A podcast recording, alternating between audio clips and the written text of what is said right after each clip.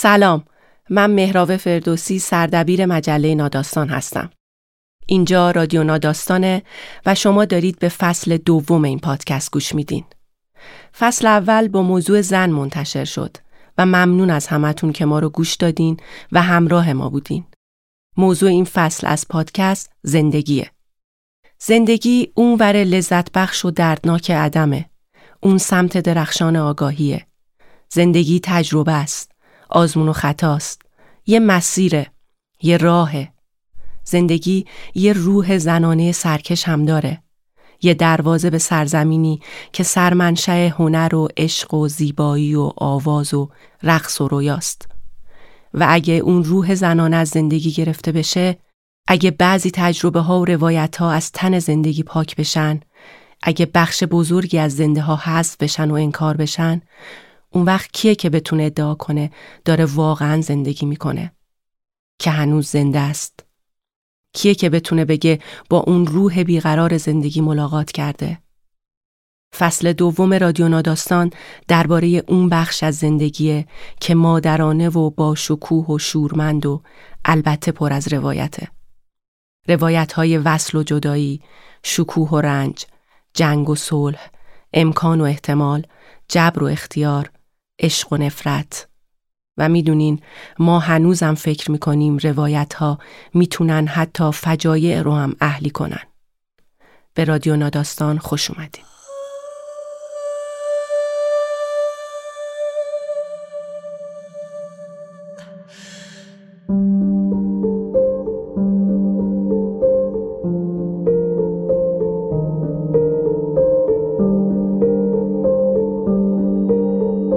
رادیو ناداستان. صدای واقعیت.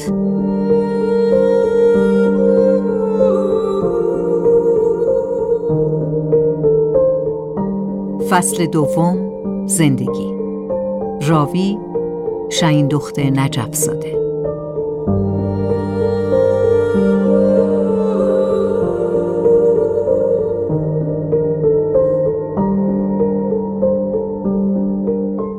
فصل دوم رادیو ناداستان کرمان موتور.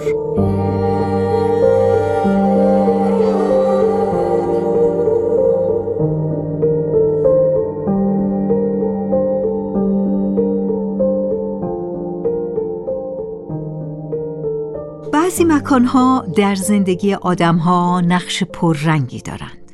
مکانهایی که زندگی ساز بودند و محلی برای تماشای جهان. بعضی مکانها مثل بعضی شهرها یک روح پویا دارند. روحی که حلول می کند در جسم ساکنانش و از آنها تغذیه می کند شهرها و آدمها یک چنین نسبتی با هم دارند. ما در شهرها و مکانها زندگی می کنیم و آنها را می سازیم و شهرها و مکانها در ما زندگی می کنند و ما را می سازند و بدا به حال شهر و مکانی که به جای جانبخشی به آن به تاراج برده شود و به غارت برود. محمد رضایی راد در متنی که خواهید شنید از شهرها و روح آنها نوشته. از باغ حاتم در رشت از جایی که در آن زندگی کرده بزرگ شده و بعد ترکش کرده. از مکان تاریخمندی که جغرافیای خیال و آرمان و بازیهای کودکی و نوجوانی او بوده. جایی برای تمرین زندگی در تمامی ابعادش. باغ حاتم نوشته و صدای محمد رضایی راد. باغ حاتم یکی از آن ده باغی بود که رشت دوران ناصری در آن فرو رفته بود و راستش باغ که نه تکه بودند از همان جنگل های وحشی و در هم پیچیده ای که همین امروز هم اطراف رشت را فرا گرفتند و منتظرند که شهرک سازی و راه سازی ها آخرین رمقشان را بگیرد. دلیلش هم این که حتی یک دانه درخت میوه در باغ نبود. تنها یکی دو درخت ازگیل وحشی و توت و کامپوره باقی همه درختان جنگلی آزاد و آلش. یک برکه و یک یخچال متروکه بزرگ هم توی باغ بود که داخل دهانش بیشتر به آتش فشان شباهت داشت. باغ مال خانواده حاتم بود که هنوز خانه اربابیشان کنار باغ تفاوت آشکاری با همه خانه های محل داشت و لابد یک زمانی تمام محل جزو باغ بود. ما تازه چند ماهی بود که از محله چهار برادران به باغ حاتم کوچیده بودیم. آن زمان هشت ساله بودم و شک ندارم اولین چیزی که مرا در آن محله مپود کرد آن تکه جنگل وحشی و مرموز بود. باغ حاتم مرموز بود زیرا کسی حق نداشت برود تویش. دور تا دورش را با چوب چپر کرده بودند. اسقر باغبان که خانهاش ته باغ بود مردی دیلاق و بدخلق بود شبیه شیرالی قصاب و مثل گرگ باغ را میپایید. همیشه یک داست دستش بود که بچه های محل می‌گفتند برای هر کسی که پا توی باغ بگذارد پرت می‌کند من حرفشان را خیلی باور نمی کردم تا اینکه یک روز باغ مسیر ما به مدرسه شاهپور را نصف می کرد و به همین خاطر بود که گاهی دزدانه از چپر می پریدیم آنور و با سرعت و ترس از لابلای بیشه ها خودمان را به آن سوی باغ می رساندیم. یک بار می‌خواستیم با افشین و رامین پسرهای آقای میرابالقاسمی و مهدی پسر آقای اسکری که هر دو دبیر بودند از مدرسه به خانه برگردیم. نمی‌دانم پیشنهاد کدام ما بود که بیایید از راه باغ برویم. تازه خودم را به بالای چپر رسانده بودم که افشین گفت یه محمد نگاه بکن انگار اسقر باغبان اوی قایم آوسته من نگاه کردم و کسی را ندیدم. همانطور که داشتم سعی می کردم خودم را از بالای چپر رد کنم گفتم نه بابا اسقر باغبان کخریسه هنوز کلمه خر از دهانم بیرون نیامده بود که ناگهان اسقر باغبان مثل گرگ تیر خورده از پشت بیشه پرید بیرون و خیز برداشت سمت ما. من فقط توانستم خودم را از بالای چپر بیاندازم آنور و چهار دست فرار کنم. صدای اسقر باغمان پشت سرم می آمد یه بس بیدینم ولد زنا. هنوز چند قدمی بر نداشته بودم که داس اسقر باغبان را دیدم که از نیم متری صورتم گذشت و شرپ بر تنه درختی نشست سالها بعد که اسقر باغبان پاییدن باغ را رها کرد و با ما که ریش و سبیلی در آورده بودیم سلام علیک پیدا کرده بود دلم می‌خواست یک بار از او بپرسم که آخر مردک خر واقعا چه فکر کرده بودی آن روز اگر واقعا آن داس کلم را قاچ می کرد چه خاکی بر سرت می کردی؟ اوایل که ما به باغ حاتم آمدیم حدود سال 52 هنوز محله کاملا شکل نگرفته بود. کوچه ها کامل نبودند و لابلای خانه های تک و توک آثار بیشه های باغ و درخت ها وجود داشت. محله هنوز آسفالت نشده بود اما محله کم و بیش فرهنگی بود. غالبا دبیرها و یا کارمندهای متوسط در آن زندگی می کردند. فکرش را بکنید نام بنبست ما ناصر خسرو بود. ناصر خسرو آن هم در خیابان پایین شهری پل عراق. نامش را آقای میرابالقاسمی که درست روبروی خانه ما می نشست و عاشق تاریخ اسماعیلیان و ناصر خسرو بود روی کوچه گذاشته بود. در حالی که در کوچه های دیگر هر که زودتر می جنبید و یا ادعا می کرد که زودتر به محل آمده نام خودش را روی پلاک نوشته بود. کوچه حجازی کوچه قلیزاده اما اتفاقا آقای میرابالقاسمی با همین کارش باعث شده بود که نام کوچه ما در سه تا محله اینورتر و آنورتر شناخته شده تر از بقیه باشد. تا از کسی میپرسیدند ناصر خسرو کجاست می‌گفتند ناصر خسرو در باغ حاتم است. خودش خود به خود ترکیب قشنگی بود نه؟ و کم و بیش ناخداگاه بار و بافتی فرهنگی به محله ما می‌داد. در قیاس با محله دباغیان در کنارمان که فقیر نشینتر بود ما به خود میبالیدیم. یکی از دلایل آن این بود که باغ اگرچه حد فاصله ما و دباغیانی ها بود اما ما باغ را متعلق به خودمان می‌دانستیم. زیرا نام باغ بر محله ما بود و از آن مهمتر خود مالک باغ آقای حاتم که یادم میآید پیرمرد تنومند و سپید تابعی بود و در وسط محله می نشست انگار او نه ما مالک های باغ حاتم بودیم و او باغ را به ملکیت مشاع ما درآورده بود. اما چند سال بعد حاتم ها از آن محله کوچیدند و چفرهای باغ رفته رفته خراب شد و اسقر باغبان هم داسش را کنار گذاشت و باغ را به حال خودش ول کرد. بعد از آن باغ شد محل عملی ها و لات های محل که توی باغ عرق میخوردند و قهقه سر می‌دادند و آوازهای کوچه باقی میخواندند و یا مردان بیجا و مکانی که فاحشه های خیابانی را بلند می‌کردند و در زواله ظهر در لابلای بیشه های باغ به کار می‌گرفتند. مادرانمان ما را از بچه بازها و بچه دوستهایی که لابد توی باغ دنبال طعمه میگشتند میترساندند. آنقدر لات و لود در محله میچرخید و سگ ولگرد در آن میلولید که آمدند و ته کوچه ها را که هر کدامشان به باغ راه داشت دیوار کشیدند و کوچه ها را بنبست کردند. دیگر تنها معبر اصلی به باغ راه داشت. اما هنوز باغ در کنترل لات ها و معتاد ها بود باغ شده بود یک اشرتکده بددام که شبها از تویش صدای قهقه های مستانه و یا ناله های خمار و فوش های فاحشه ها و پارس سگ های ولگرد می آمد. یک روز زواله ظهر با پسر خالم حامد داشتیم از سمت دخانیات از توی باغ به خانه برمیگشتیم که پشت سرمان صدای نفس نفس فروخفته ای را شنیدیم. برگشتیم و زد و مردی را دیدیم که نیمه اوریان به هم پیچیدند. حامد داد زد ای خدا! و گریخت. من هم دنبال او. مرد که خورده بود توی حالش خیز برداشت سمت ما و فریاد زد یه بس بیدیدم ولد زنا. و پار آجری را حواله کرد سمت من که باز از نیم متری صورتم گذشت و چلپ افتاد توی برکه. با باغ بود که ما بالغ شدیم. ما باغ حاتمی ها همیشه خدا با بچه های محله دباغیان در حال زد و خورد بودیم. همیشه همه جای تنمان زخم و زیلی بود با این حال هیچ کدام از بچه های شرور باغ حاتم و دباغیان جرأت نداشتند که شبها بروند توی باغ می‌گفتند توی باغ جن دارد و هر که شب برود تویش بیوقتیش می شود. من در میان آنها بچه بزن بهادری نبودم. راستش کمی هم کتک خور بودم. به قول مادرم چاق و لهر بودم و تا بیایم توی دعوا به جنبم کتک را خورده بودم. شاید به همین خاطر شبی تصمیم گرفتم با بچه های محل شرط ببندم که حاضرم بروم توی باغ. می‌خواستم به آنها نشان بدهم اگر مثل آنها بزن بهادر نیستم عوضش جرأتم از آنها بیشتر است. با قلبی که داشت مثل مرغ سرکنده میتپید و بی توجه به حرفهایشان که می‌گفتند یه محمد نواشون بی وقتی گیری اولاق از چپر پریدم آن طرف اول می‌خواستم چند گامی که رفتم پشت بیشه خف کنم و بعد از چند دقیقه برگردم اما میل مبهمی مرا به پیش برد. دوست داشتم جرأتم را به بچه های محل نه به خودم ثابت کنم. تا پای یخچال رفتم. از توی یخچال صدای فروخفته چند عملی نشعه و خمار می آمد. از باغ که برگشتم دیگر آن بچه کتک خور سابق نبودم. هرچند همان شب به همین خاطر کتک مفصلی از مادرم خوردم. مادرم داشت داد می‌زد که اگر بچه دو تو را برده بودند و سرت بلا آورده بودند چه؟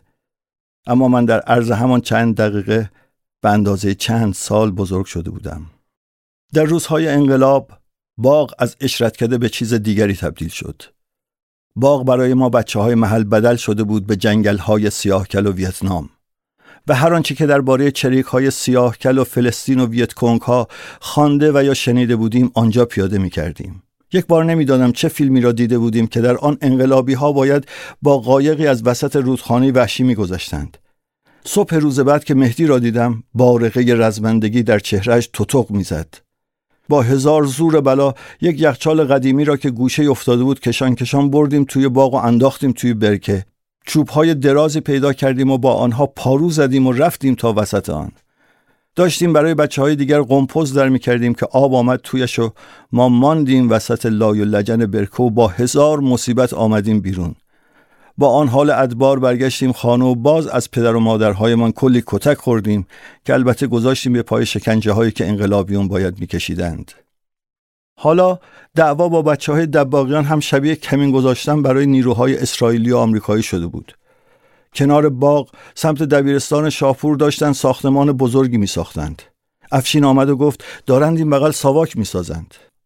آن شب من و افشین و رامین و مهدی و یکی دو تای دیگر مخفیانه حالا دیگر دزدانه نبود مخفیانه بود از باغ رد شدیم و رفتیم توی ساختمان و در حالی که شعار می‌دادیم تمام شیشه پنجره های ساختمان را پایین آوردیم و هر چرا که دستبان می رسید شکستیم و در بداغان کردیم تقریبا شیشه ای نمانده بود که از یورش قهرمانانه ما جان سالم به در برده باشد.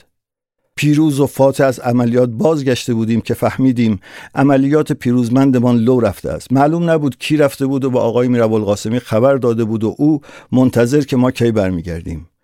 گوش همه ما را پیچاند و به همه منتشر زد که خاک شیمی سرمندو کنم. او خواهید اداره بهداشت چکونید؟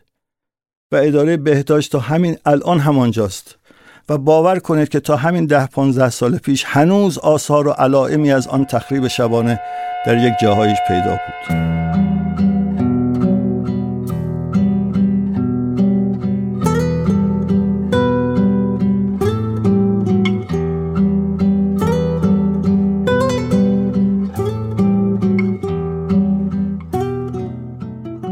انقلاب جشن بیکرانی بود. شکلی از زندگی خوشباشانه و لایعقل. تنها آنها که آن روزها را تجربه کردند می‌دانند چه می‌گویم. حتی می‌خواهم ادعا کنم خوشباشی انقلاب را تنها ما نوجوانان دوازده سیزده ساله درک می‌کردیم. انقلاب برای ما چیز جدی نبود بازی بود و من درست یا غلط تا همین امروز کم و بیش همین درک خوشباشانه از انقلاب 57 را حفظ کردم در رمان چاپ نشده و بلکه چاپ نشدنی هم به نام و این تنها بازی جهان بود همین درک را بست و گسترش دادم. یک روز که رفتیم مدرسه گفتند مدرسه تعطیل است. تا نمی‌دانم کی. دیگر پدر و مادرها کمتر گیر می‌دادند که شب نشده برگردیم خانه. شب نشده کجا بود؟ تا بوغ سگ بیرون بودیم پی آنکه چه آتشی بسوزانیم. انقلاب ما را جری کرده بود دیگر حرفشان را نمیخواندیم. شاید فکر کنید که یک بار بزرگ شده بودیم. نه بزرگ نشده بودیم. همان نوجوانهایی بودیم که تا پیش از این پی بازی و سرخوشی بودیم و الان انقلاب بزرگترین سرخوشیمان بود. هرچند نمی‌دانستیم که همین بازی سرخوش بعدها خونها بر خاک خواهد ریخت و سرها بر باد خواهد داد. ما با انقلاب بازی می کردیم او هم با ما بازی می کرد یا درستتر بگویم هر دو با هم بازی می کردیم انقلاب بازی می کردیم انقلاب جشن بیکرانی بود که تمام قواعد را بر هم ریخته بود.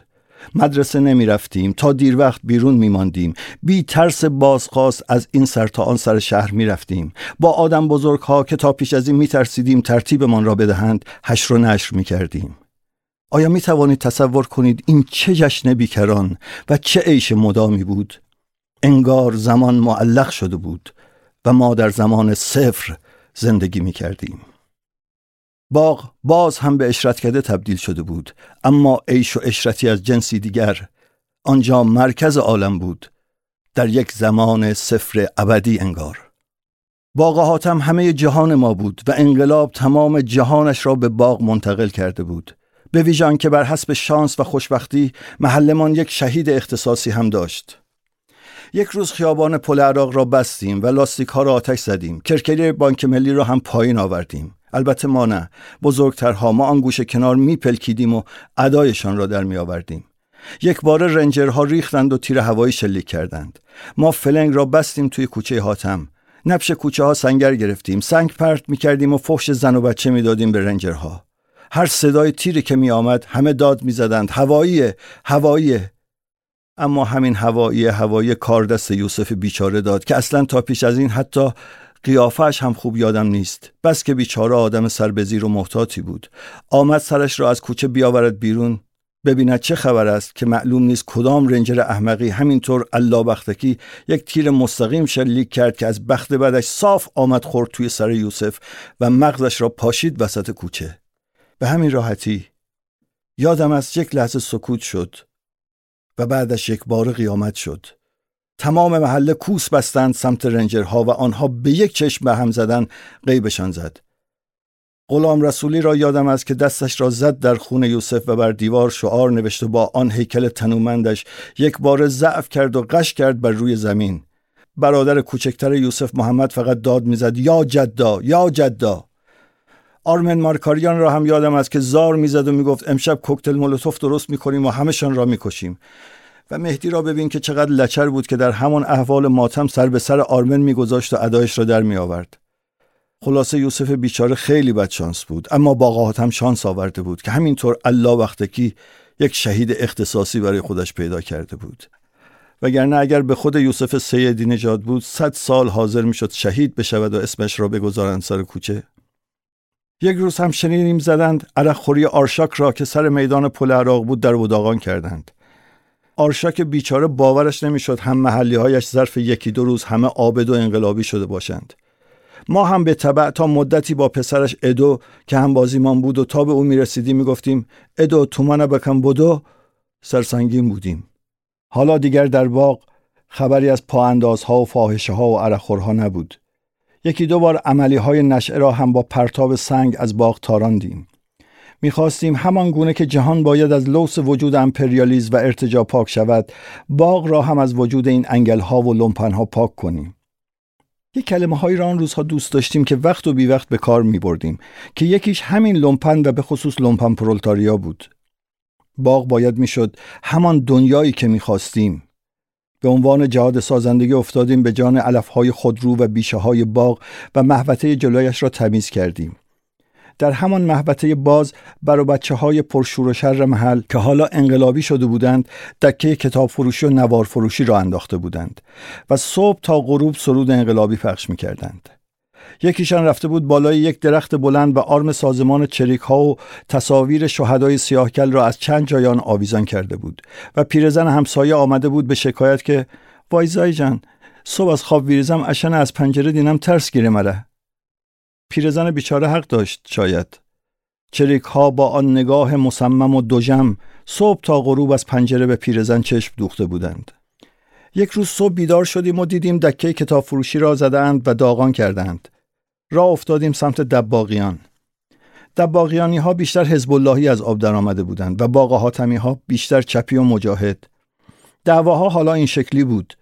ما هم با همان سن اندکمان در گوش کنار میپلکیدیم و میکوشیدیم تمام مصادیق جهان بزرگتر را در همان محله جستجو کنیم. می‌خواستیم تکلیف جهان را در همان عرض و طول محله باغهاتم روشن کنیم. آقای خادملو را که بعدها دانستیم چه آدم نازنینی ساواکی می‌دانستیم. چرا؟ چون پیکان سفید داشت و شایع شده بود که ساواکی ها پیکان سفید دارند. به همین خاطر هر شب بر دیوار تازه رنگ کرده خانهش می نوشتیم مرگ بر ساواکی. او هی پاک می کرد و ما هی می نوشتیم تا آخر یک روز دادش در آمد بیچاره. من آن روز نبودم. فرداش افشین برایم تعریف کرد آقای خادملو آمد وسط کوچه و داد زد من همه تان را می‌گیرم و شکنجه می‌کنم. واقعا همینقدر خام و پرداخت نشده. من نمی‌دانم آن شب آقای خادملو چه داد و فریادی کرده بود. اما هر چه بود حتی اگر هم ساواکی بود که نبود بنده خدا نمی‌توانست اینها را اینقدر صریح و آشکار گفته باشد. اما گوشهای افشین همینها را شنیده بود. در آن روزها نمی‌توانست جز این بشنود. خانواده دریا کناری بیچاره هم نمود سرمایهداری و اشرافیت در باغ حاتم بود. اسم این خانواده را به عمد و به دلایل اخلاقی عوض کردم. چون در میان خانه های یک طبقه و متوسط محله آنها تنها خانه دو طبقه محل را داشتند. پدر خانواده مدیر داخلی یک هتل بود و خانهاش هم پر بود از دخترهای قرتی و آلامود. همینها برای اشرافی بودن کافی بود مگر نه؟ و همین کفایت می‌کرد تا ما هی بر در و دیوار خانهشان بنویسیم مرگ بر سرمایهدار و هی از فریبرزشان کتک بخوریم. به زینب خدمتکار گیج و کم سوادشان از دکه کتاب فروشیمان کتاب های تبیین جهان برادر مسعود را می‌دادیم که برود بخواند و آگاهی انقلابی پیدا کند و علیه دریا کناری ها سر به شورش بردارد. او هم هر دفعه بی حوصله می آمد و کتاب را پرت می کرد روی پیشخان دکو با همان لحجه دهاتیش می گفت وای اشن چیز مرا فدید بخوانم؟ ایت کتاب داستان مرا فدید بابا. و ماه توی گوشش میخواندیم که نه تو باید کتاب های انقلابی بخوانی. بیچاره دوست داشت شبها که سر خستهاش را می‌گذارد روی بالش با همان کور سوادش امشب دختری میمیرد یا امشب دختری میگرید را بخواند و ما هی تبیین جهان می‌کردیم توی کلش آخر سر هم نه ما توانستیم او را انقلابی کنیم و نه او توانست به ما بفهماند که یک کتاب آدمیزادی به او بدهیم بخواند. ما با دریا کناری ها سر آشتی نداشتیم پیکار طبقاتی پیکار طبقاتی بود هم سایه و هم محل نمی شناخت اما راستش خودمان توی دلمان می‌دانستیم که تمام دشمنی ما با دریا کناری ها نه به خاطر خانه دو طبقه شان است و نه اشرافیت نداشتشان آخر آدم اشرافی توی خیابان پل عراق و محله باغاتم چه می کند؟ بلکه به خاطر دخترهای خوشگل آن خانه بود که مثل تاووس مست در محل راه می رفتند و محل سگ به هیچ کدام ما نمی گذاشتند. ما اگرچه سرمان پرباد و انقلابی بود اما اسافل اعضایمان انگار هنوز لومپن پرولتاریا باقی مانده بود. یک بار محمد رضا که قلدر باغ حاتم بود و عاشق بروسلی به خاطر اینکه قدرتش را به فریدشان نشان دهد با مشت گذاشت توی دیوار تگری و دستش را شلوپل کرد. یک بار هم افشین که به خاطر چیدن گلی برای فرشتشان رفته بود بالای یخچال باغ از آن بالا افتاد پایین و دستش تا یک ماه و بال گردنش شد.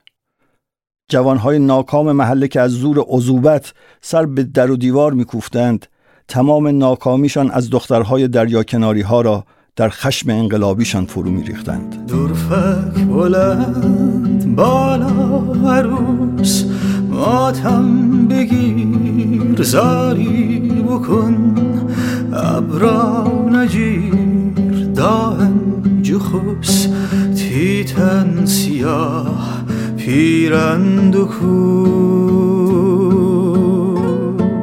ای وای زمین دیلمان نه باغ داری نه باغبان نه سبز زارو را روخن هن قرصه تی دل جکن دهه شست که از راه رسید بسات دکه های کتاب فروشی هم برچیده شد. باغ سوت و کور شد. هرچند هنوز فکر می کردیم باید سنگر باغ را حفظ کنیم. اعلامیه ها و کتاب های ممنوعه را لابلای بیشه ها پنهان می کردیم و در آن رشت بارانی معلوم است که بعد از یک هفته چه بر سرشان می آمد. یا با چیزهای علکی کوکتل مولوتوف درست می کردیم توی یخچال باغ قایمش می کردیم برای معلوم نیست کدام روز مبادا. با مهدی و چند تا از بچه های دیگر محله فکر کنم حسین بن ناساز و اکبر زارعپور و آرمن مارکاریان و یکی دوتای دیگر که کوچکتر از ما بودند و عقلشان را داده بودند دست ما بی تر از خودشان. شروع کردیم به حفر یک تونل. بله واقعا یک تونل که معلوم نبود اصلا برای چی و به کجا. فقط هی میکندیم و تویش را خالی می‌کردیم و تنمان را تا نیمه به زور تویش جا می‌کردیم.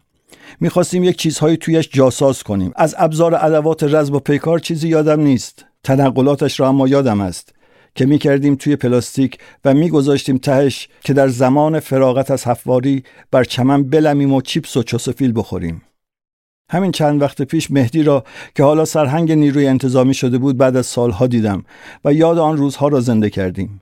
یاد تونل افتادم و با خنده از مهدی پرسیدم واقعا می‌خواستیم با آن تونل تا کجا برسیم؟ مهدی با همان لحن شوخ همیشه گش خندید و گفت فکر کنم خواستیم فرستیم دریا کناری خانه گیر.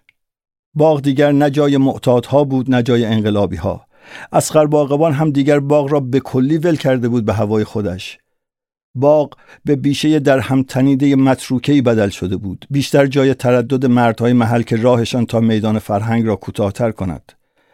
ما هم دیگر کمتر توی باغ گیر می کردیم کوچه که یک زمانی آرام و قرار نداشت از دست ما حالا به کلی ساکت شده بود. تمام آن 20 تا نوجوان نااهل و بیقرار حالا قرار گرفته بودند و اهل شده بودند انگار بزرگتر شده بودیم و احوالمان داشت تغییر می کرد. دوستان دیگری پیدا کرده بودیم و دوستی های محل کمرنگ شده بود. رامین و افشین را کمتر می دیدیم و مهدی هم یک بار سخت مذهبی شده بود و سال دوازده ماه در جبهه بود. اگرچه هر وقت که می آمد هم را می دیدیم و قدمی با هم می زدیم. اما معلوم بود جهانهایمان دیگر از هم جدا شده. سالها بعد وقتی که من به تهران کوچیده بودم و او دانشجوی دانشکده پلیس بود باز به هم نزدیک شدیم. ایدئولوژی ها کمی گریبانمان را رها کرده بود و میگذاشت باز کنار هم بنشینیم و هی خاطره دریا کناری ها و تونل کندن و دیوار آقای خادملو را زنده کنیم و از خنده ریسه برویم. هر جا که می رفتیم همیشه به باغ باز می گشتیم باغ آتم مرکز خاطرات ما بود. اما دهه شست باغ آتم را نحیف کرده بود. باغ یا جای انقلاب بود یا عیش و اشرت و دهه شست به هیچ کدام راه نمی‌داد. انقلاب که تمام شد بازیش هم تمام شد. خوشباشیش را انداخته بود دور و چهره عبوس و بی تحملش را نشان داده بود. راستش از همان روز پیروزی انقلاب که آن کارمندهای بیچاره ساواک را جلوی استانداری آنطور مسله کردند و به درخت آویختند احساس کردم انگار چیزی تغییر کرده و بازی برای همیشه تمام شده است. دهه شست که رسید با اعدامی ها و کشتگان جنگ دیگر کاملا دانسته بودیم دوران عیش و اشرت انقلاب به سر رسیده و چهره جانوسی انقلاب نیمرخ مهیبش را آشکار کرده است. زرد ملی جد اخن طاقت نرده آسمان. زیتون دارم غم داره خنده نکن خنده نکن. منجیل بادن کی عین؟ غرق عذابو نالین گل تیله توش که بزن ارسو فکون ارسو فکون.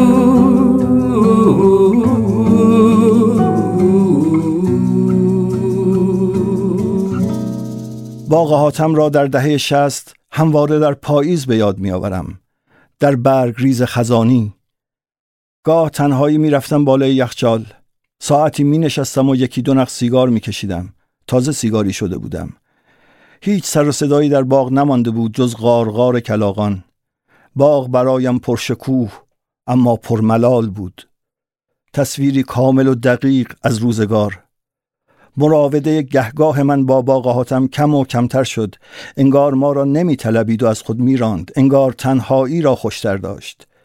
تا آنکه یک روز فکر کنم حوالی سال 66 بود که با صدای اره های برقی از خواب پریدم. از شهرداری آمده بودند و داشتند درخت های باغ را یکی یکی میانداختند. تا غروب اره برقی ها زوزه کشیدند و خاطرات ما را یکی یکی سر بریدند. زوزه اره ها شبیه آن بود که یک گروه کر بد آهنگ یک صدا فریاد برآورند. ره بس بیدینم ولد زنا. فردایش هوای محل روشنتر شده بود چون دیگر دار و درختی در آن نبود. پایم نمی‌کشید بروم باغاتم را ببینم که تا ریشه هایش تا عمق جان ما ریشه دوانده بود. درختها قطع شده بودند و یخچال را تراشیده بودند. تنها تعداد کمی از درختان باقی مانده بودند. باغ همچون بانوی تجاوز شده و بی اسمت به حال خود رها شد. گرچه توی آن باغ من از آن داس و از آن پارآجری که از مقابل صورتم عبور کردند جان سالم به در بردم اما سر آخر آن چیزی که با نهایت شدت و قدرتش به صورت من برخورد کرد و تمام ذهن و خاطره مرا برای همیشه فرو ریخت نه آن داس و نه آن پارآجر که تصویر به تاراج رفته باغ بود. باغ کودکی ها و نوجوانی و جوانیم. می‌گویم تا همیشه زیرا تا همین امروز تصویر درختان بریده شده باغ برایم یادآور تجاوزی است که به حریم و حرمت خاطراتمان شده است. یادم نمیآید در آن سالها دیگر هرگز از باغ عبور کرده باشم. فکر می کنید عاقبت باغ چه شد؟ نه اشتباه می کنید در آن نه خیابان کشیدند و خانه ساختند و نه حتی بازار و پاساژی برپا کردند. کاش اینها بود. کاش اینها بود واقعا. بعد از چند سال شهرداری آمد و بر جای درختان آزاد و آلش بریده شده نهالهایی کاشتند و باغ حاتم شد پارک اندیشه. واقعا حماقت را ببین. باغ حاتم را با آن درختان پرشکوهش بریدند و برکه هایش را خشکاندند و به جایش نهال کاشتند و یک پارک پیزوری ساختند. باورتان می شود؟ نه واقعا باورتان می شود؟ اورهان پاموک در کتاب استانبول می‌گوید کلمه کلیدی در درک روح شهر استانبول حزن است برای او تنها از طریق حزنی که در تاریخ و روح استانبول رخنه کرده می‌توان شهر را درک کرد واقعا حزن آن هم در استانبول برای ما که به سیاحت استانبول می رویم شهر با آن بسفر رویایی و محله سلطان احمد مسهور کننده یا خیابان استقلال پر ازدهامش چیزی جز زندگی و ابتهاج عرضه نمی دارد اما این پاموک است که می تواند در لایه های درونی شهری که تمام عمر خود را در آن طی کرده حزنی پنهان را جستجو کند. یافتن آن کلمه کلیدی برای درک روح شهر در رشت علالقاعده نباید کار سختی باشد. همگان رشت را امروز به خوشباشی می‌شناسند و همه برای خوش گذراندن به رشت می روند. رشتی ها خوشباشند و دیونیزوسی زندگی می کنند. شاید برای همین است که اینقدر برایشان جگهای خوشباشانه می سازند. کدام شهر است در ایران که اگر نصف شب هم حوس نان و کباب کنی بتوانی بروی میدان شهرداری و ببینی گاری های کباب فروشی ردیف به ردیف ایستادند و جای سوزن انداختن هم نیست کدام شهر است که اگر بروید سر بازار می‌بینید دست فروش ها اجناسشان را به آواز تبلیغ می کنند کدام شهر است که گردشگرها نه برای دیدن جاهای دیدنی بلکه برای خوردن غذا به آنجا بروند؟ و چلو کبابی جهانگیر و احمد کبابی و آش توتی و حلیم بین المللش از جاهای دیدنیش معروفتر باشند؟ یونسکو این شهر را به عنوان شهر غذا معرفی کرده است و رشتی ها به شوخی می‌گویند به شهر شکم خوش آمدید. کدام شهر است که مرکز اصلی شهر و محل اصلی ترددش یعنی میدان شهرداری را کور کند و به جای تفرج و پیاده روی تبدیل کند؟ و برایش مهم نباشد که شهر به خاطر همین خبت خوشباشانه از زور ترافیک بترکد. رشتی ها از زور خوشباشی کمی هم خودشیفتند و یک روزی را برای خودشان ابداع کردند و به عنوان روز ملی رشت جشن می‌گیرند. واقعا روز ملی رشت و لابد انتظار دارند که در زاهدان و گچساران هم برای این روز ملی جشن بگیرند. آخر روز ملی یعنی روز ملی. آنچه در باره خوشباشی روزهای انقلاب گفتم با این خوشباشی هم شباهت دارد و هم تفاوت. شباهتش در نوعی هستی سرخوشانه است و تفاوتش در شکافی است که چهره جانوسی انقلاب آن را از همان ابتدا با خود حمل می کرد و شهرمن نمی خواهد چنین شکافی را در هستی سرخوشانه اش بپذیرد. پس تا ابد بر مدار خوشباشی طی می کند. خوشی را متفرعنانه جار می‌زند و ناخوشی را به تخمش بگیرد حتی اگر رودخانه زرجوبش آلوده ترین رود جهان باشد. بسا که همین را هم اگر نمایه مباهات که مایه شوخی کند. شوخی و خوشی اگرچه دو کلمند اما انگار یک کلمند با حروف جابجا شده. اما برای مردم شهر من هیچ تفاوتی بین این دو کلمه وجود ندارد.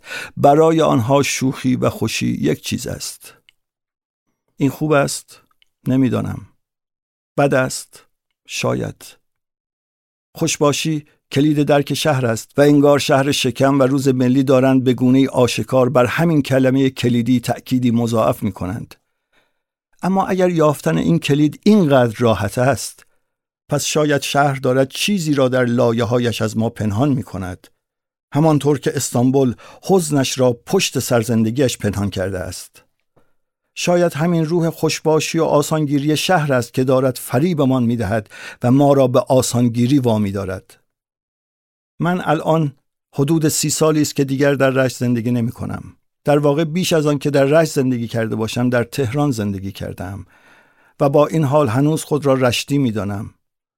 اما نه این رشتی که الان هست شهری که نشانی از هیچ رشتی ندارد و عجوزه زشتی است که وقیحانه خود را به شکل عروسی بد آب و رنگ بزک کرده است. همین میدان شهرداری زشت امروزی و آن پارک اندیشه تجاوزگر نمونه های از همان عروس بد آب و رنگند. من هنوز خود را رشتی می‌دانم. اما انگار متعلق به رشتی در گذشته ام زمانی که شهر در پیوستگی و زیبایی معماری و طبیعتش مهیای آن بود که مردمش خوشباشی کنند و شهر خوش باشد. شهری که می توانست در مکانهای اصیلش جایی برای تحقق بازی ها و رؤیاهای ما داشته باشد. درست مثل باغاتم که جغرافیای خیال و آرمان و بازی های کودکی و نوجوانی ما بود و جایی بود برای تمرین زندگی در تمام ابعادش. نمی‌خواهم نستالژی بازی درآورم. اعتقادی به آن ندارم. اما این واقعیتی مشهود است که من هر بار به رشت می‌روم بیش از پیش خود را بر من می نمایاند. رشت دیگر شهر زیبایی نیست زشت است. یک سلیقه اداری مبتزل و دهاتی ببخشید با همین سراحت بر تمام شهر حاکم است. شهر دیگر شباهتی به رشت ندارد و در زیر بار نوکیسگی و ابتزال دارد خفه می شود مهندسان بی سواد و بساز بفروش های نوکیسه و بروکرات های شورای شهر و شهرداری چیزی از شهر باقی نگذاشتند. این البته ربطی به رشت ندارد. مدرنیزم بی ریشه و طبقه نوکیسه هیچ چیزی از هویت شهرهایمان باقی نگذاشته است. اگر چشمانت را ببندند و از وسط رشت برد دارند و بگذارندت وسط دزفول یا اردستان یا زنجان هیچ فرقی نمی کند. همه شبیه هم و همه به یک اندازه زشت و بیهویتند.